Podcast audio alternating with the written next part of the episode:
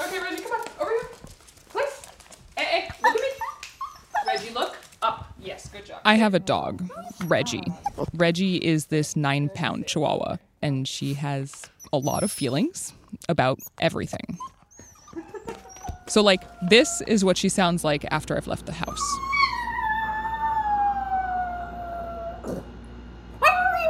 I love her. My wife and I love her. But Reggie is a lot of work. I mean, if you have a dog, you probably know this, even if your dog is okay with being at home alone. And it occurs to me that that is because I don't speak dog, and Reggie doesn't speak human.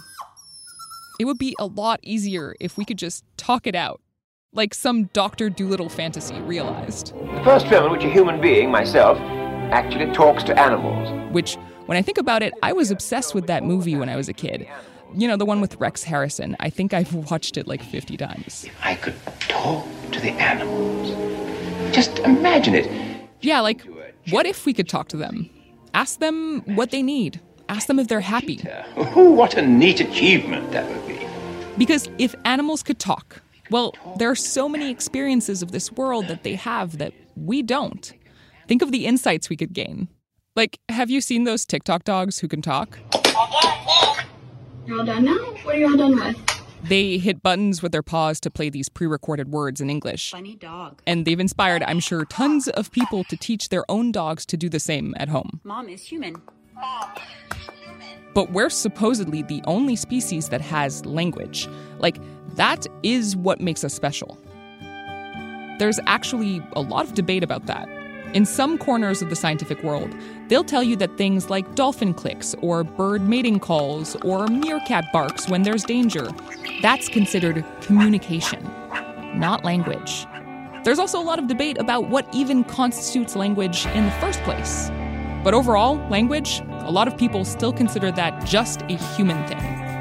But there was an exception of sorts. This is a story about a gorilla. Her name is Koko. A 270 pound gorilla named Koko. Koko the gorilla. Yeah, Koko. Koko is not your ordinary gorilla. Koko was said to have mastered a version of American Sign Language. Right, Koko. That chip's all right. High five. I'm Ariel Zumros. I'm a correspondent for Vice. I cover science and I have a degree in zoology. And I'm super nerdy. So this podcast is going to go there. But this is still Vice. So there's also going to be sex, drugs, and intrigue. Like, literally. Because that's what actually happened. But let me start with the basics.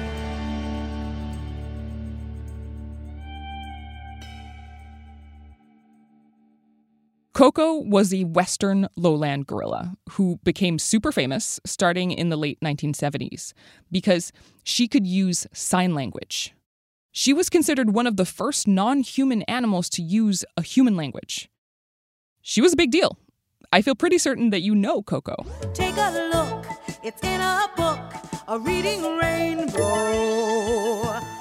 In the 80s and 90s, she really made the rounds. She was a guest on PBS's Reading Rainbow with LeVar Burton. Dr. Penny Patterson is a psychologist. She and her friend Koko, the gorilla, share a special relationship. For the past 11 years, Penny has been teaching Koko to speak and express her feelings using American Sign Language. She spent some time with Mr. Rogers. She really has feelings for people and things. She had this best selling book about her kitten friend. So every third grader would get to read Koko's Kitten. People were obsessed with Koko. And a kind of random group of celebrities got to meet her over the years. People like Sting, Leonardo DiCaprio, Flea from the Red Hot Chili Peppers, William Shatner. I love you, Koko. Betty White. Koko, our talking gorilla. And famously, there is only one animal who can tell you if she is happy and wants to mate. That is Koko, the silverback gorilla. Robin Williams, who actually worked her into his act. She was intrigued. She reaches out and grabs both my nipples. For decades, Koko was sort of an icon. She was cute. I mean, her best friends were kittens. And one of her favorite games was to be tickled. And yeah, it was easy to make jokes about her. But she also spoke to this profound longing that humans have to communicate with other animals. She was pretty impressive. She was said to be able to sign more than a thousand signs. She could use a special type of keyboard. Apple. Apple. Why don't we say more in English? More. More apple. Right. And she could sort of play the recorder. Good.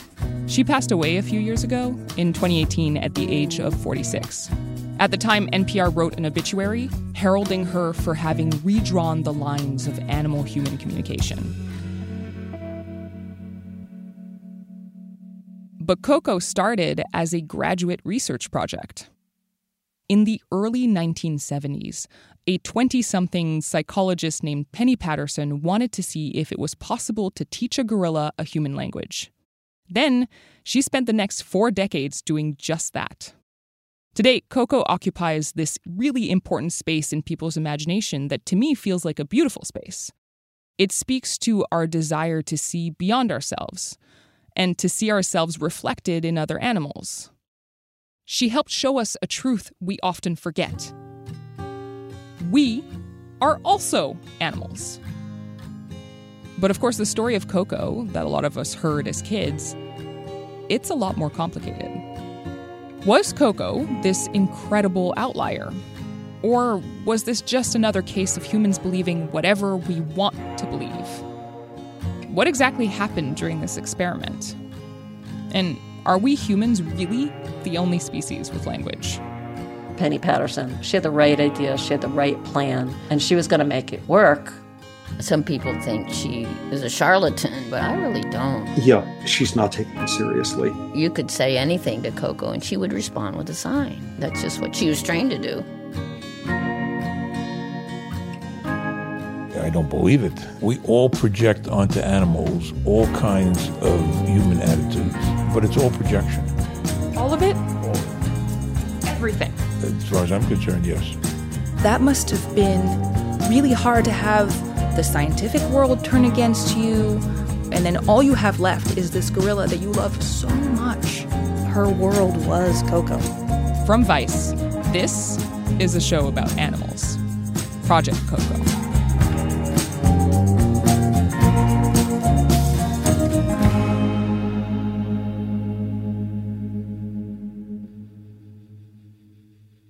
You know what the life expectancy of a garden snail is? Is it like a couple weeks or is it like 20 years? 20 years. You would think I would know that, but I. I mean, I nobody knows it. 20 years. Nobody guesses that they live for 20 years if you don't step on them. Turns out it's really more like five years in the wild. I've read that it's possible that some snails in captivity can live up to 15 years. Anyway.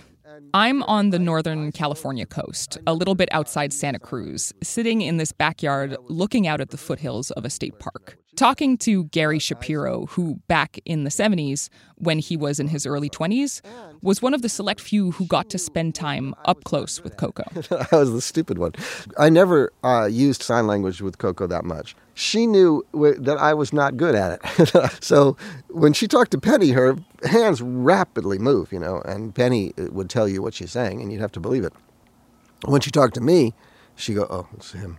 Yeah. So she'd go real slow. You chase me now. And then she'd run, you know. it's like a really deliberate. He's the one who doesn't know anything. So she she had the wherewithal to tailor her signing to the person that she was signing to. Yeah, Mhm, yeah she talked down to me. That's right. Gary's in his 60s now. These days, he hosts a bunch of radio shows. But back in the day, he worked on the Koko Project. Okay, so. Uh, It's 1971. A gorilla has just been born and there was a gorilla who had been born in the San Francisco Zoo, to a western lowland gorilla named Jacqueline. born on the 4th of July. And that gorilla was Koko. The zookeepers named this baby Hanabi Ko, And Koko means fireworks child. which means fireworks child in Japanese. Around this time, at least in the same year, about an hour away, a grad student named Penny Patterson is studying psychology at Stanford University. I had um, attended a lecture by the Gardners at uh, Stanford and was really interested in that research. That's Penny Patterson from this great PBS documentary called The Gorilla Who Talks.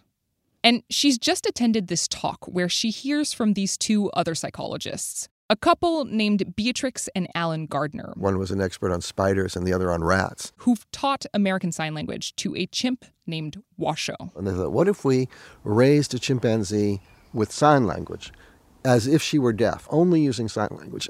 Washoe learned more than 100 signs over the course of the experiment. So Penny Patterson is totally aware, well inspired by this. And I just felt this is it. This is what I need to do. Penny is a psychologist who wants to study language, and specifically the linguistic capabilities of an ape. In articles from the early days of the study, Penny says that she's interested in testing the idea that what separates man from animal is language, and that if an ape can be taught to use language, we might then need to drastically rethink our place as humans in the world. Which is pretty exciting for the time and place, i.e., 1970s American academia.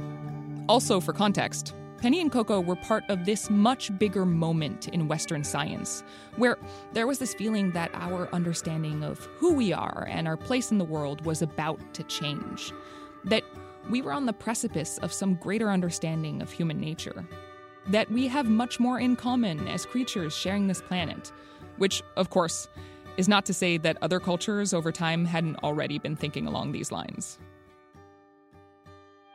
So Penny is at Stanford and she goes to the local zoo in San Francisco and observes the gorillas there. Koko is about three months old at this point, and she straight up asks the zoo director if she can teach sign language to this baby gorilla. At first, they told her no, that she couldn't do it. But then. When I came back to the zoo, the keeper recognized me and said, Do you want to see Koko? And I said, Of course I do. Koko, who's now six months old, had been sick. And she's in the children's zoo. She'd been recovering in the children's zoo. And he took me to see her. That day, that first day that we actually got to see her, she was kind of feisty. She ran around and gave me a nip on the ankle. So Penny asks the zoo director again. And this time, they say yes. Penny kind of eased into it. And at first was working in the nursery. Oh, I'm just going to interrupt because there's a little hummingbird over there. See? Oh my god. So you just get to hang out here and just see hum- hummingbirds, like. Yeah. Oh my gosh. Gorgeous. I decided that it would be good to focus on three signs eat, drink, and more. Those would come up a lot during keeping Koko going during the day. She's teaching Koko some basic signs, ones that honestly she's learning almost at the same time that she is teaching them because Penny herself has just started taking classes after deciding that she wanted to try out this kind of experiment. In some ways, Penny and Koko kind of learn together. She takes Koko's hands and she's forming them into the signs as she's saying them to Koko. And actually, it works. Pretty soon, Koko learns to make signs for more and drink and dozens of other words. For two years, Penny and Koko worked together at the zoo there were always people looking in, and it was distracting. She couldn't get her work done. But the situation isn't ideal. And then somehow Penny got permission to take Koko to Stanford, which was kind of strange. They would never do that now. None of this could happen now.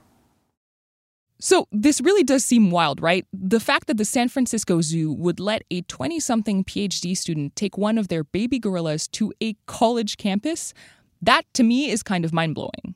And this is definitely not the only time that the way the science was done back then surprised me. You'll hear a lot more about this kind of thing as we get further into the story. Anyway, it's 1974 by the time Koko lands on Stanford's campus, and Penny is running the entire experiment out of a single wide trailer that she buys for $2,000. And when I say trailer, I mean trailer, like the kind that humans live in. It's got a kitchen, a bathroom, and a couple of bedrooms. The only gorilla specific renovation she puts in place is that she adds a couple of chain link fences to keep Koko where she needs to be. But she has some help now. There was this group of students. It was, there was probably 10 of us. And most of them were women, but I think four of them were men, including me. And Koko was really interested in men, uh, but also was afraid of them mm. because they're scary. So all of the men, except for me, were tall and bearded. So then she saw me and she was like, oh, well, he's not scary because he doesn't have like a beard. I had very long hair, really long hair, and was kind of feminine looking. And so, using sign language, Koko said to Penny, I want him, and pointed to me. So she opened the gate and she said, You, come in. And I went in, and Koko climbed into my lap and took off my shirt and started playing with my. Yeah, she took off my shirt and she started playing with my nipples and tickling me and playing with me and kissing me. And she liked me, right? I mean, you know, she really liked me. So uh, Penny said words to the effect of, Koko likes you. Do you want to work here? My job quickly became a couple of things. One, I was Koko's friend, boyfriend. So then I spent the next several years doing, or, you know, having Koko take off my shirt every day. it was just groovy. Yeah, yeah, yeah. We weren't, you know, it was a different time. More on that when we come back.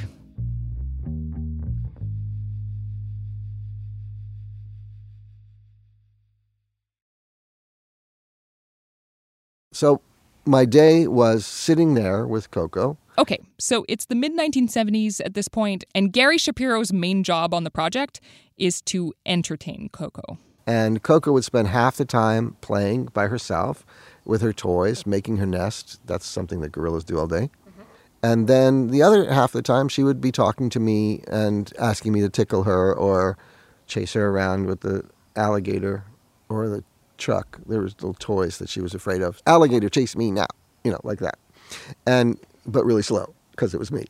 And and then also I would make her food and then I would feed her. Apple. Apple. Afraid. Koko seemed to be really excelling at learning language. The project boasted that she is signing hundreds of words. All? Koko have all. Right. Mm-hmm. There's this wonderful 1978 documentary on the campus of Stanford University called Koko, a Talking Gorilla, directed by Barbet Schroeder. You can watch it on the Criterion Collection. It captured Penny during those early days with Koko, and in it there is documentation of what Koko was capable of. Taste. Taste. Taste. Sleep, bed. Sleep. Koko's progress was marked by a number of innovations on her part. Very early in the study, she could she could sign something like "drink more," something that that takes me. I have to think about doing. She would just do spontaneously and very quickly. Kiss. Kiss. Sleep, bed. Sleep. Koko acquired way more signs, like 500 signs. And and Koko created words in an interesting way, you know, like What do you mean by that? well, like she tasted a watermelon and called it a candy fruit. You know, uh, she saw a ring and called it a finger bracelet. One of the key things Penny was looking for wasn't just building Koko's vocabulary, but also her ability to manipulate those words and combine them, to use words creatively to express herself, which indicated to Penny that Koko was gaining a strong command of language. Sleep, bed. Sleep. Sleep. Uh huh. Sorry. Sorry. Sour. Koko. Sour. Koko's current vocabulary is approximately 300 words. These are the words she produces. But she understands probably at least another two to 300 words. And she has, on occasion, produced 500 different words at least once, although not all of these have qualified by our strict criterion, which is spontaneous and appropriate use on half the days of a given month. So, okay, I just want to take a moment to acknowledge how arbitrary this might seem. Just because I don't use a word spontaneously on more than half the days of the month doesn't mean I don't know it. It is true that Project Koko came up with its own criteria to decide what constituted command of American Sign Language by Koko.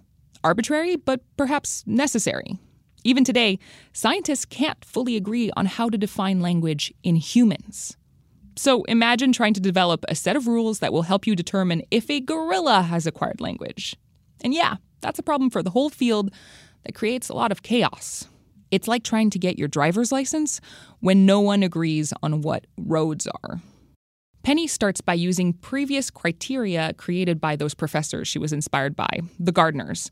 But then she said she had to modify them to suit what Koko needed, what would help motivate her and get her excited about learning. She explains that Koko would walk away or just stop listening if she was overly drilled. She tried to adapt to Koko. And Koko seemed to adapt to Penny. Koko is very, very sensitive to how I'm feeling. If I have hurt myself and I'm in tears, huddled over the wound, she'll come up and she'll put her arm around me and she'll comfort me and kiss me. And if I'm mad, she gets mad. When you see footage or photos of them from that time or in conversations I've had about them, I'm struck by how close they are. Because this is a story about both of them Koko and Penny. I mean, she's she's remarkable and and a lovely, wonderful person. Gary Shapiro again, Koko's boyfriend. You know, there's certain parts of her that, you know, her personality that are gorilla like. And I found this with all the people that I've met. They all kind of take on some of the traits of the animals that they're working with. Can you tell me a little bit about her? You know, when you first met her, what was your first impression of her? What was she like? What did she look like? Uh, she's physically beautiful. I mean, she's a really beautiful uh, young girl at the time, you know, blonde hair and um, just a beautiful face and just a gorgeous girl. Um, and she was brilliant, you know. I was, you know, enamored. Nearly everyone I talked to about Penny remarked on a few things her dedication, her shyness, and not infrequently, her physical appearance. Which I guess doesn't surprise me. I mean, this was a field dominated by men, and so she stood out. People noticed her. They just, in the beginning, didn't think women could do the job, you know, heavy lifting, working around dangerous animals, you know. Anne Southcombe was one of the first women to work at the Cincinnati Zoo. At this time, there was a bit of a cohort a small number of well known women working with apes Jane Goodall, Dian Fossey, and also Penny Patterson. Anne was working with great apes at the time, too, and she reaches out to Penny to discuss her research with Koko. And in 1977, she joined the Koko Project at Stanford. It was so awe inspiring, you know, seeing Koko in person was, you know, and she wasn't that well known then but to me she was you know. I'm meeting this girl the only girl learning sign language. So it was pretty impressive. I spent some time with anne at her home in oregon. As you can see I, I like squirrels. That's my and while this series is full of animal people anne is the most animal person that i met. she was dressed in head to toe squirrel merch. And you just have squirrels all, all over you. Your hat has yep, two right. squirrels on it. Your T-shirt yep. has well, a squirrel. you know, in the my older days, it'd be all gorillas, you know. So. Anne is 74 years old, and her arms are covered in tattoos that honor the animals that she's worked with over the years. And so these are these are my special friends. So you know, they get to be with me all the time. So I never was a people person. I, I, I mean, I have friends, and I, I love my friends, but I just don't relate as well as I do to animals. They're just, people are so complex. when Anne arrived at Stanford in 77, she had already met Penny and Koko. I went out to see Koko at the zoo when she was just, you know, a couple years old. It was just kind of little black hairy blob playing on the floor, you know, um, and going in with her and having her cling to me. And um, she was very cute as a baby and she was really impressed with what Penny was doing. In the beginning, it was the first gorilla to be taught sign language, so everyone was just amazed. I mean, everybody was for it, and it was much more scientific in the beginning, for sure. Anne was one of the more experienced people on the project, having already worked with baby gorillas at a zoo. You said that you talked a lot with Koko. Did it did it actually feel like conversations? Well, just like you do with your dog or cat, really. We all talk to our animals. And we did talk and sign at the same time. So if you didn't use a sign, she would recognize the voice, the word too. So she knew both. But it was on the level of a, you know, three year old child, nothing real deep. Mm-hmm. But sure, yeah. A lot of stop that, Koko. Koko. Look, there are stars. So at the time, Penny runs these vocabulary and infant human IQ tests on Koko. Can you find the eyes in this picture? Right, those are the eyes. Penny says these intelligence tests aren't the greatest metric because the IQ tests have a cultural bias towards humans. If you ask a gorilla to point to a picture with various objects and say, pick the ones that are good to eat, and then she picks an apple and a flower, well, the flower by human standards is considered an error. But based on the test given to Koko, Penny says that this gorilla generally scored slightly lower than a human child of the same age. Now, what's wrong here? Is there anything wrong? Yes, that. Good. That 1978 documentary also roots Penny's work within a framework of the theory of evolution. Western civilization, from its inception, had always argued that man was created in the image of God and was intrinsically different from animals and nature. Darwin's theory of evolution already shattered this view of man's uniqueness. Its last support was man's exclusive possession of language. The theory of evolution is rooted in this idea that there are links and overlaps between species, that we have things in common. So, when it comes to language, some researchers end up asking themselves how it could really be that humans are the only ones with language. They figure there must be an intermediate language ability, and the most likely candidates for this shared trait could be other great apes, like gorillas. Just like you can't teach language to a child, they learn it. It's it's that same distinction. It's not training. In a 1999 documentary that aired on PBS, Penny argues that gorillas already have this fundamental ability to learn language. It's there. They just need to be exposed to it. Exposing her to something and letting the wiring, the genetic makeup, do what it would normally do it now throws us in the position of saying, well, maybe we're not separate from nature. Maybe we're not different in kind. Project Koko did seek to test the boundaries between humans and other animals, which of course comes with some unknowns. How could Penny avoid transmitting her own values? Will Koko become the first white American Protestant gorilla? Koko is living a hybrid life part captive wild animal, part 1970s child. Penny feeds Koko a mostly human diet, rather than just the vegetation the gorillas eat in the wild. Koko, for instance, drinks cow's milk, eats cheese and crackers, jello, even beef. I had a little red Datsun. Gary Shapiro told me the story about taking this male gorilla, who was also on the project, to pick up burgers that they would bring back for Koko.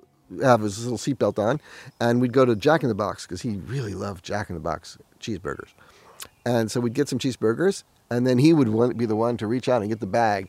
And I was always thinking of the woman behind the thing, thinking, "Oh, that guy had a hairy arm," and you know, and then he'd hold the bag. You know, he wouldn't dig in; he'd hold it till we got back, and then he and Koko would eat their cheeseburgers. Really? yeah. And Penny is kind of living a hybrid life too, where what she's doing looks like part science. Now you march. To your room. And part parenting. Koko, I mean it. You better go. As far as Koko's signs, Penny has this running list. Stuff like nose, lipstick, more, carrot, apple, out, you, penny, Koko, me, bad, good, belly button, blanket, big, small, play, cry. By 1978, this list is hundreds of words long. And quickly, it's clear that this isn't just any old graduate dissertation project. One of the funders is National Geographic, and in the fall of 78, the magazine publishes the first major article about Koko called Conversations with the Gorilla by Penny Patterson. Suddenly, everyone at magazine stands across the country sees Koko, the talking gorilla, and that catapults her and Penny into fame.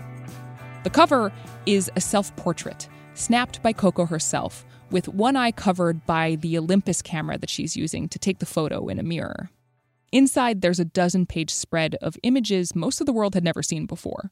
Koko sitting cross legged across from a young blonde Penny Patterson with her bell bottoms and sandals.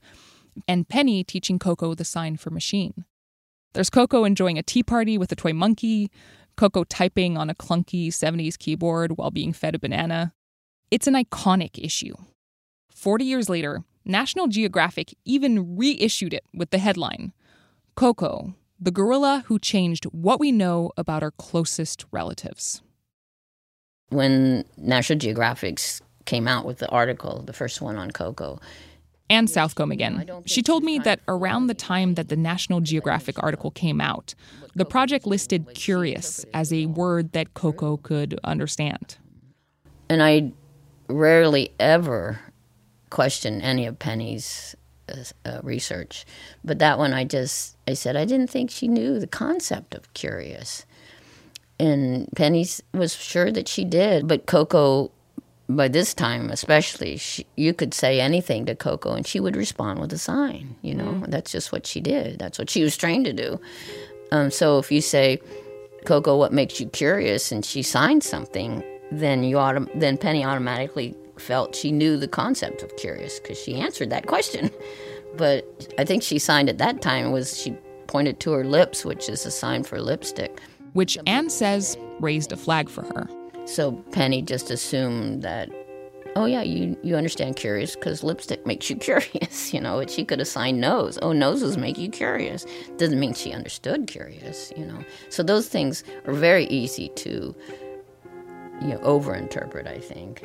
In the beginning, her research was very scientific, and you know a lot of science was following it. But when these things started to happen more and more, they didn't have any scientific model to prove that's for sure what she's doing. And I think that's when it kind of dropped out of the science realm. Do you think Penny realized that Project Koko was becoming less scientific over time? Well, she must have, but I think she didn't care because she felt like what she was doing was true some people today think she is a charlatan, you know, and just did this for money and fame or whatever, but I really don't. I think she was so dedicated to Koko and felt Koko was amazing and her daughter was really smart. and uh, so I think she genuinely believed everything. Yeah. So, when, just going back to the example of Curious, when you point out to Penny Patterson, hey, I'm not sure she understands the concept of curious here. What did she say? She told me that she did. She really believed she did. Do you think Penny ever doubted herself when she was interpreting Koko or when she was getting pushback on her interpretations? Do, do you think she ever had any doubt? That, that'd be hard for me to say unless I was in her head.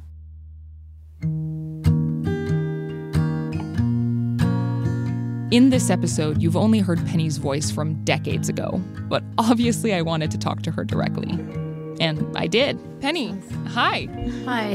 Hi, everybody. So, yeah, this is weird though. she didn't comment on what Anne had to say, but we did talk about all kinds of things. Oh, I'm sorry about that. The, the, um, just, we'll try to make this as as painless as possible. It's hard hard to hear my voice. A little strange.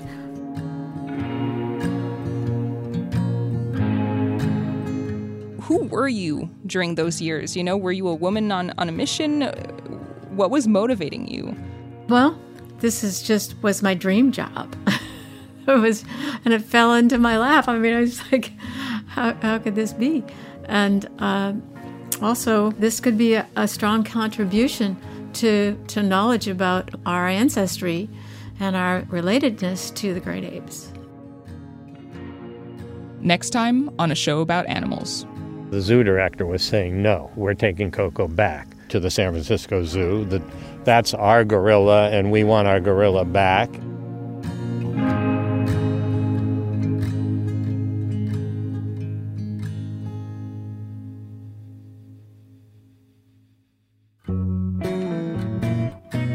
A Show About Animals is a production of Vice News, and it's hosted and reported by me, Arielle Duhaime-Ross. Our producers are Julian Nutter and Pete Lang Stanton. Our production assistant is Layli Rezvani. Sound design and original score by Pran Bandy, with additional support from Steve Bone. Annie Aviles is our executive editor. Kate Osborne is our executive producer and the VP of Vice Audio. Special thanks to Maximo Anderson for fact checking. If you liked what you heard, please take the time to subscribe wherever you get your podcasts and review the podcast on Apple Podcasts. It really helps other people find the show. If you want to hear more about Koko the gorilla and the people who tried to find out if you can teach a human language to an ape, tune in next week for episode two of a show about animals, Project Koko.